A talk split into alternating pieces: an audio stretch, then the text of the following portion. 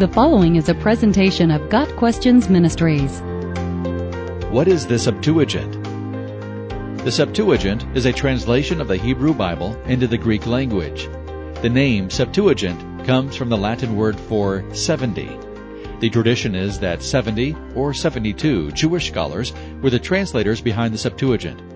The Septuagint was translated in the 3rd and 2nd centuries BC in Alexandria, Egypt. As Israel was under the authority of Greece for several centuries, the Greek language became more and more common. By the 2nd and 1st centuries BC, most people in Israel spoke Greek as their primary language. That is why the effort was made to translate the Hebrew Bible into Greek, so that those who did not understand Hebrew could have the scriptures in a language they could understand. The Septuagint represents the first major effort at translating a significant religious text from one language into another. In comparing the New Testament quotations of the Hebrew Bible, it is clear that the Septuagint was often used. Many of the New Testament quotes from the Hebrew Bible are taken from the Septuagint.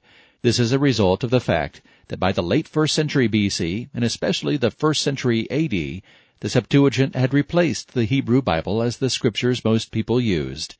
Since most people spoke and read Greek as their primary language, and the Greek authorities strongly encouraged the use of Greek, the Septuagint became much more common than the Hebrew Old Testament.